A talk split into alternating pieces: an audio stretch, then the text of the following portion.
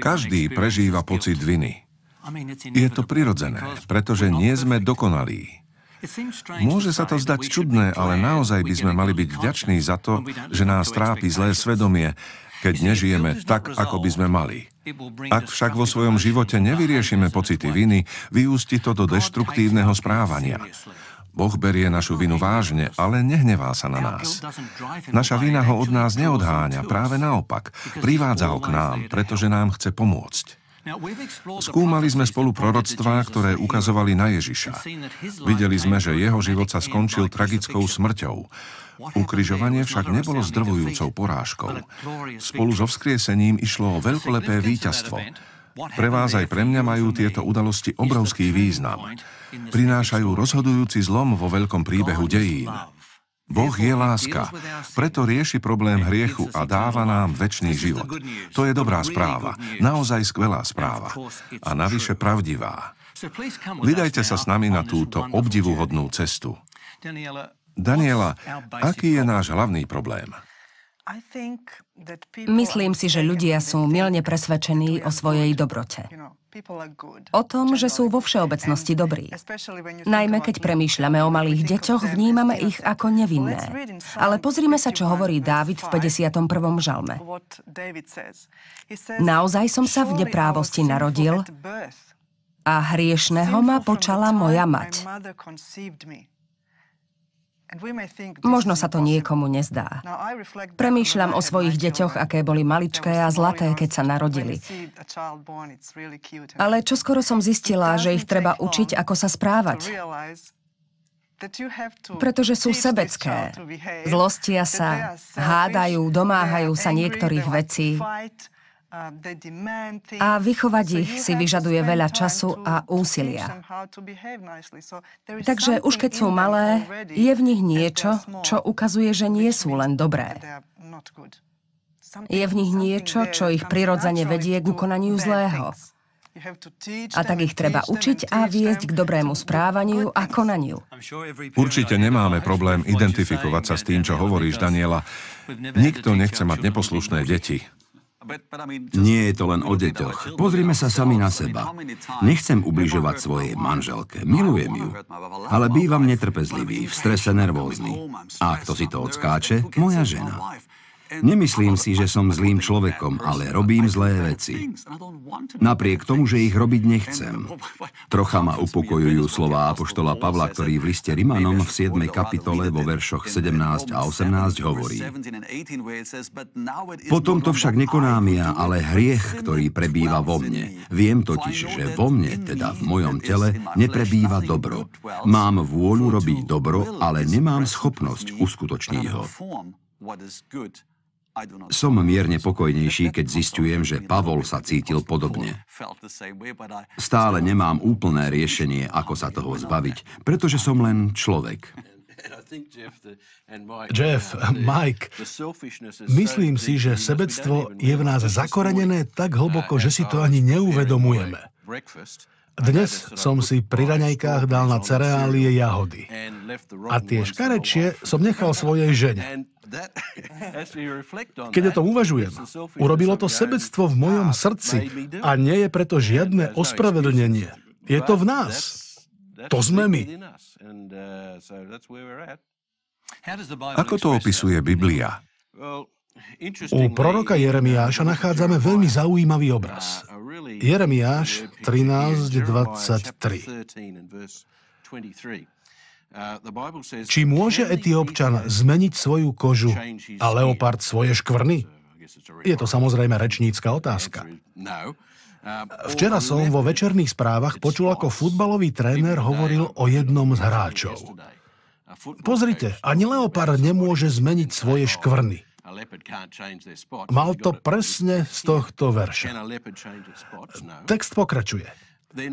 Ako dokážete konať dobro, vy, navyknutí na zlobu? Takže v samotnej Biblii sa hovorí, pozrite, záchrancu potrebujeme, lebo sme vo svojej podstate hriešni a sami sa zmeniť nedokážeme. Takí sme a potrebujeme nadprirodzenú pomoc. Niekedy sme v pokušení myslieť si, že si pomôžeme aj sami.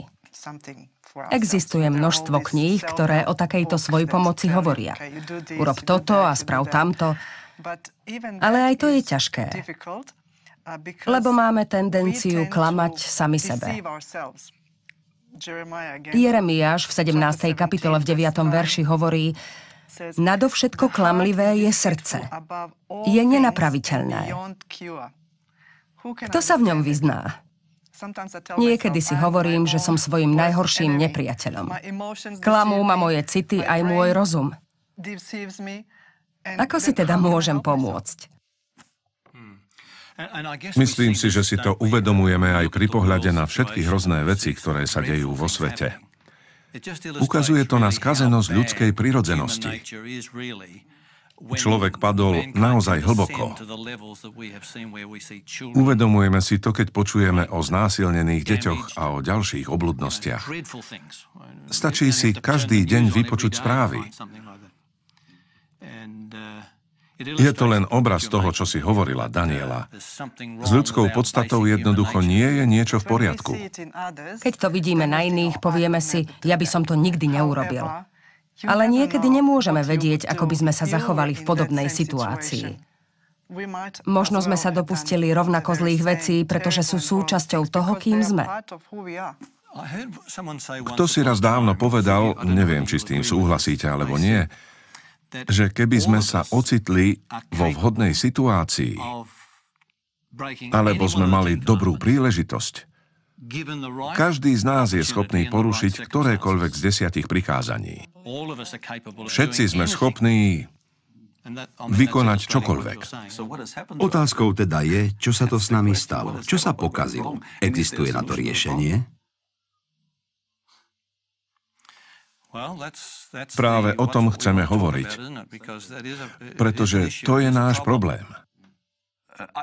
Pamätám si, ako som dostal od mamy poriadny výprask, pretože som bol veľmi neposlušný. Bolelo to. Ale ako mi mama dávala po zadku, rozplakala sa. Nechápavo som sa na ňu pozrel. Mami, prečo plačeš? Veď to bolí mňa. A ona povedala: Mike, plačem, lebo si ma veľmi zranil. Keď som vyrástol a premýšľal som o tom, uvedomil som si, že niečo podobné urobil pre mňa aj Boh. On kvôli mne prežíval bolesť. Keď som o tom uvažoval, určitým spôsobom to zmenilo môj život. Nechcem totiž Bohu neustále ubližovať. Jeff, na základe Mikeových slov si myslím, že existujú minimálne dva dôvody, prečo človek potrebuje záchrancu. Jedným dôvodom je, že všetci sme sebeckí hriešnici. Tým druhým dôvodom je, že podľa listu Rímanom šesť dvadsaťtri mzdou hriechu je smrť. Pracujem v budove, v ktorej práve nahrávame tento program. Každý týždeň dostávam obálku, v ktorej je výplatná páska. Tá ukazuje, koľko som v daný týždeň zarobil. Keby som na konci týždňa nedostal výplatu, tak čo urobím? Pôjdem za naším mzdovým účtovníkom a opýtam sa ho, kde je mzda, ktorú som si zarobil za daný týždeň. Z duchovného pohľadu je nepríjemnou pravdou, že mzdou za náš hriech a za naše sebectvo je večná smrť. Zaslúžime si ju. Patrí nám. Každý z nás je jej hoden. Práve preto potrebujeme záchrancu. Inak nám hrozí večná smrť. Áno, a to mi pripomína môj obľúbený biblický text z druhého listu Korinským, päť dvadsaťjeden. Mierne ho upravím a doplním tam mená. Lebo Ježiša Krista, v ktorom nebol žiadny hriech, Boh urobil hriechom pre Majka, aby Majk, prostredníctvom Krista, mohol prijať Božiu spravodlivosť. Keďže Ježiš všetku moju nedokonalosť vzal na seba, stávam sa dokonalým, hoci takým v skutočnosti nie som. Vzal na seba všetku moju vinu, takže ja vyzerám ako nevinný. To je úžasné, je to nádej pre každého. Áno, a nesmieme zabudnúť, že tá časť veľkého príbehu, o ktorej práve hovoríme, nevyzerala takto vždy. Daniela, mám na mysli, že na začiatku bolo všetko dokonalé. Áno. Keď sa pozrieme do Biblie, vidíme, že na začiatku bolo všetko dokonalé. Potom sa však niečo stalo a odvtedy to šlo dolu vodou. Keď sa však pozrieme na záverečnú časť Biblie, vidíme, že existuje riešenie a dobrý koniec. Ale keď vnímam, čo pre nás urobil Ježiš, naplňa ma údivom, že nečakal na naše pochopenie situácie a konal bez ohľadu na našu reakciu alebo prijatie. Chcem prečítať z listu Rimanom, z piatej kapitoly, šiesty verš. Veď Kristus v určenom čase, keď sme boli ešte bezmocní, zomrel za bezbožných. Ježiš nezomrel za dobrých. Hoci, ako sme už povedali, nikto nie je dobrý. Ježiš nezomrel za dobrých, ale za bezbožných. A verše sedem a osem hovoria, sotva kto zomrie za spravodlivého, aj keď za dobrého sa azda niekto odhodlá zomrieť. No Boh dokazuje svoju lásku k nám tým, že Kristus zomrel za nás, keď sme boli ešte hriešni. Takže hoci sme ešte stále previnilcami, či už o tom vieme alebo nie, Ježiš za nás zomrel a ponúka nám svoju záchranu. Niekedy, keď hovoríme o previnilcoch alebo hriešnikoch, nemusíme tým nevyhnutne myslieť, že je niekto zlý. Ťažko sa to vysvetľuje. Myslíme tým, že niekto je zlý, ale neznamená to, že nie je aj dobrý. Ide o to, že je niečo zlé s našou prirodzenosťou. A kým sa tá nezmení, budeme robiť zlé veci. Ale nádej pre nás existuje. Však, Mike? Isté. Vrátim sa k tomu, čo čítala Daniela. Je to podnetné. Aby nás niekto miloval, nemusíme byť dobrí. Mami nás ľúbia, nech robíme čokoľvek. Milujú nás a Boh k nám pristupuje podobne. Miluje nás, aj keď robíme zlé veci. Čo však neznamená, že by sme mali robiť zlo, aby sme videli, či nás aj tak miluje. Boh nás miluje a to je motiváciou pre zmenu života. Tým najväčším povzbudením v mojom živote je práve skutočnosť, že som milovaný. Niekomu na mne záleží, niekto sa stará a ako sa píše v Jánovi tri šestnásť, to je text, ktorý naplňa moje srdce a ktorý som sa naučil už ako malý. Boh tak miloval svet, že dal svojho jediného syna, aby nik, kto v neho verí, nezahynul, ale mal večný život. Boh dáva úžasnú ponuku. Som tu, milujem ťa, príjmi ma a príde zmena. Je naozaj dôležité, keď vám niekto prejaví dôveru. Pamätám si, že keď mi ako malému niekto povedal, viem, že to zvládneš, v srdci som pocítil odhodlanie vydať zo seba to najlepšie, čo som vedel. Tým najdôležitejším je skutočnosť, že Boh nás miluje aj vtedy, keď sme hriešnikmi. A práve na túto lásku odpovedá naše vnútro.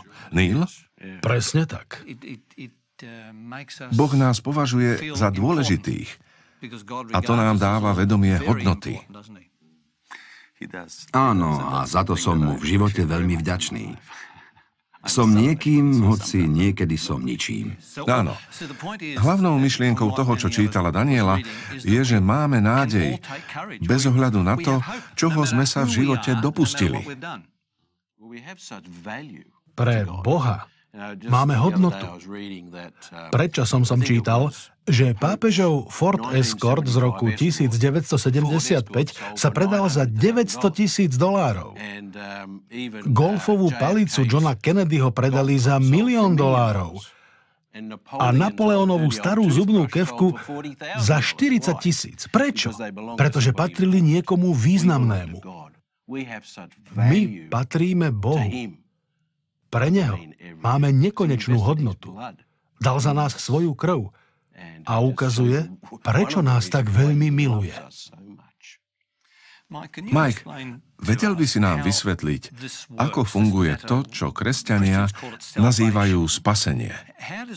Vedel by si to vysvetliť?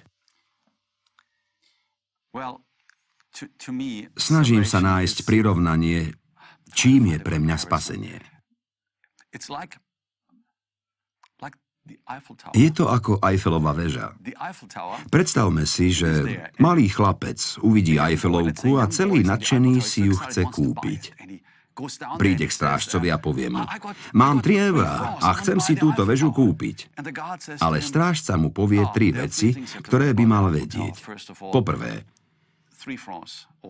tri eurá mu nestačia, aby si mohol kúpiť Eiffelovku. Po druhé, Eiffelovka nie je na predaj. Ale tá tretia správa je dobrou správou. Keďže si Francúz, Eiffelovka ti už patrí. So spasením je to podobné. Nemôžeme si ho kúpiť, lebo nie je na predaj. A aj keby bolo, nemali by sme ho čím zaplatiť. Spasenie tu jednoducho je a keďže si Božím dieťaťom a Boh ťa miluje, dáva ti ho zadarmo. Nie som Francúz, takže Eiffelovka mi nepatrí. Ale som Božie dieťa a dostal som odpustenie. Boh ma miluje a daroval mi odpustenie. Krásna myšlienka. Daniela, mohla by si nám povedať trocha viac o našej odpovedi na Božiu lásku? Keď pochopíme, že sme zachránení a že nás Boh prijal, ako nám tu pripomenul Mike, aká by mala byť naša reakcia? Ako by sme na to mali reagovať? Našou odpoveďou je prijatie Božej záchrany. Pre niekoho to môže byť náročné. Je to dar. Chceš ho prijať? Musím ho prijať? Áno, presne tak. Musíme povedať, áno, prijímam ho. Keď to urobíme, v našom živote nastane zmena. Ježiša prijímame tým, že mu povieme, ty si môj spasiteľ, prijímam ťa, ďakujem ti za tvoju záchranu a pozývam ťa do svojho života. Vtedy začne Ježiš meniť náš život. Možno môžem povedať, ako sa to udialo u mňa. Nežila som zle. Bola som dobrým dievčaťom. Ale keď som sa vydala, vo vzťahu so svojím manželom som zistila, že niečo je so mnou naozaj v neporiadku. Zdalo sa mi, že všetko je hore nohami, že nedokážem byť úprimná. Čím viac som o tom uvažovala, tým horšie som sa cítila. Bola som ako väzeň v kopke, ktorý nevidí von. Potom som však objavila Ježiša a všetko, čo pre mňa urobil. A už som nemala pocit, že sa na svet pozerám cez malé okienko cely. Mohla som výjsť z väzenia. Jeho brána sa otvorila. Vyšla som von a pozerala som sa na svet okolo seba. A povedala som si, to je nádhera. Život je pekný, svet je krásny. Som slobodná. Bolo to skvelé. Čo zmenilo tvoje uvažovanie? Prečo si sa zrazu cítila slobodná? Bola to Kristova láska. Jasné. Áno. Takže si pochopila, že v Božích očiach máš veľkú cenu. Áno, a uvedomila som si, že Boh má pre mňa zvláštny plán. Že chce, aby som sa tešila zo života. Nič z toho som si predtým neuvedomovala. Ale keď som pochopila, čo Boh pre mňa urobil, naplnila ma sloboda, akú som nikdy predtým nezažila. Neil, ako by si vysvetlil našu reakciu na poznanie, o ktorom sme hovorili? Aký vplyv to malo na teba?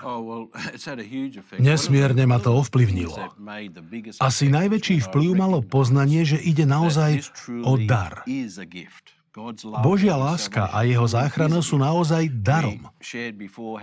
Už sme hovorili o tom, že mzdou hriechu je smrť, že to je to, čo si zaslúžime. Ale druhá časť toho verša znie, a darom Božej milosti je večný život. Kedysi som uvažoval, že evanjelium alebo spasenie spočíva v tom, že sa budem usilovať stať sa, povedzme, na desať percent dobrým a zvyšných deväťdesiat percent doplní Kristus svojou dobrotou. Ak by sa mi dalo zvýšiť môj vklad na pätnásť, dvadsať alebo dvadsaťpäť, bolo by to len lepšie. Ale potom som pochopil, čo sa píše v liste Efezanom dva osem. Veď ste spasení milosťou skrze vieru. A to nie je z vás. Je to Boží dar. Keď som si uvedomil, že spasenie závisí na sto percent od Božej dobroty a že mojich päť, desať alebo pätnásť percent nemôže byť žiadnou zásluhou a nijako moje spasenie neovplyvnia, spadlo zo mňa veľké bremeno. Predčasom som videl, ako tu kto si píše takýto vzorec. Ježíš plus niečo rovná sa všetko. Snažili sme sa rozlúštiť, čo je to niečo. A on potom na tabuľu napísal nič. Ježíš plus nič rovná sa všetko. A to je úplne nový pohľad. Nemusím sa spoliehať na seba. Všetko závisí od Boha. Dobre, Mike? Myslím si, že na tomto malom matematickom príklade je najťažšie prijať ho. Môže byť pomerne ľahké odpustiť niekomu inému, ale je ťažké prijať odpustenie. Ak ste niečo naozaj zbabrali a cítite sa vinní, potom je naozaj veľmi ťažké prijať odpustenie. Niekedy prosíme o odpustenie tri a viackrát, lebo máme pocit, že naše vyznanie nebolo dostatočné. Nie sme si istí. Nie sme si istí. Stále sa cítime vinní. Pozrite sa, príde za vami dieťa a povie: "Ocko, prepáč, spravil som niečo zlé," a vy mu odpustíte. Dieťa znova prosí o odpustenie a vy mu zopakujete, že ste mu odpustili. Boh nám tiež odpustil a my za ním prídeme tisíckrát s tou istou vecou a on opakuje, že nám odpustil. Mali by sme tomu veriť. V prvom Jánovi v liste sa hovorí: ak hovoríme, že sme bez hriechu, klameme sami seba a nie je to v nás pravdy. Ale ak vyznávame svoje hriechy, on je verný a spravodlivý. Odpustí nám hriechy a očistí nás od všetkej neprávosti. Ak prosíme o odpustenie, dostaneme ho a môžeme si vydýchnuť, pretože z nás spadlo bremeno. Daniela, mohla by si stručne vysvetliť, čo práve povedal Mike? Ako máme vyznať svoje hriechy? Čo máme povedať? Treba povedať: prosím, odpusť mi. To stačí? To stačí. Keď totiž príjmame Krista a keď s ním chceme mať dobrý vzťah, on nám pripomenie, čo sme urobili zle. Aj to, čo sme zabudli. A keď si na to spomenieme, povieme: áno, urobil som to. Odpusť mi, prosím. A tak prechádzame zoznamom a jedného dňa bude ten zoznam minulých vín prázdny. Samozrejme, žijeme a vždy znova urobíme niečo zlé. A naše svedomie nás povedie k tomu, aby sme povedali: prepáč mi, miláčik, keď sme sa rozprávali, bol som nepríjemný. Takže to hneď vyriešite a potom bude oveľa jednoduchšie povedať Bohu: toto a toto som urobil zle. Odpusť mi, prosím. To je nádherné. Neil, čo by sme mali urobiť, keď sme už vyznali svoje hriechy? V knihe Skutky tri devätnásť je veľmi zaujímavý verš, ktorý hovorí: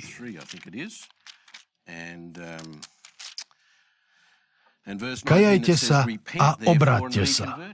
Takže máme prosiť o odpustenie, ale nie len vtedy, keď nás niekto prichytí. Mnohí sme prosili o odpustenie, až keď sa na niečo prišlo. Musíme si byť istí, že svoje konanie nielen ľutujeme, ale už ho nikdy nezopakujeme. Prosme Boha, aby nás celých zmenil. A on to spraví. Spraví. Prežiť to je čosi nádherné. Vnímala som, ako sa mením. Keď mi napríklad môj muž niečo hovoril, neustále som sa s ním rozprávala, ako keby na mňa útočil. Schovala som sa za hradby a strieľala po ňom jedovaté šípy. Po mojom obrátení prišla chvíľa, keď som si povedala: počúvaj ho.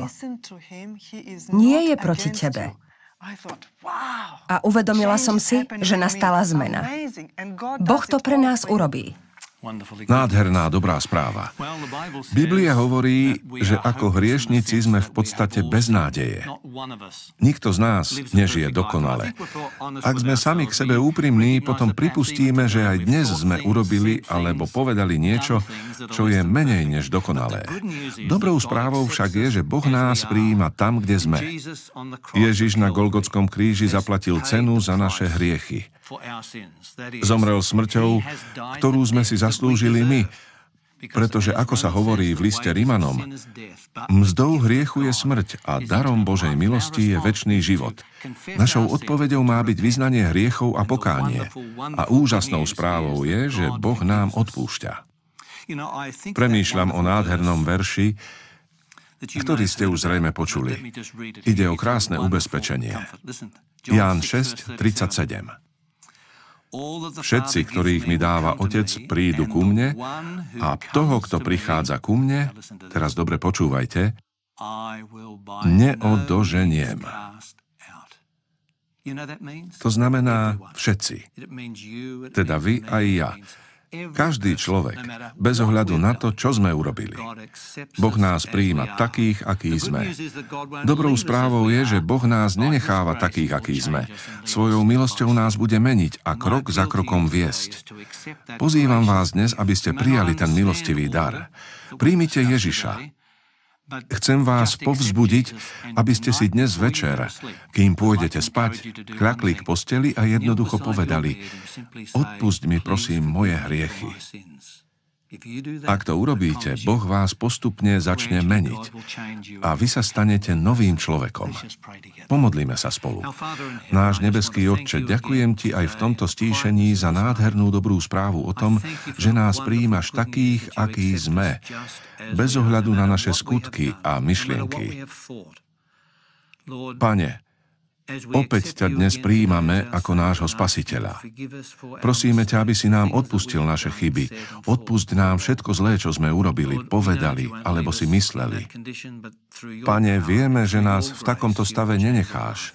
Požehnaj dnes každého diváka a ved nás krok za krokom až do dňa, keď príde Ježiš. Prosím ťa o to v Ježišovom mene. Amen. V slovenskom znení účinkovali Ivo Gogál, Judita Bilá, Michal Ďuriš a Peter Kolárik. Spolupracovali Bronislav Šoš, Betty Turčanová, Erika Janušková, Rudolf Nať, Jaroslav Patráš, Miroslav Danihel, Martin Galanda a Pavel Gejdoš. Slovenské znenie vyrobilo Štúdio nádej.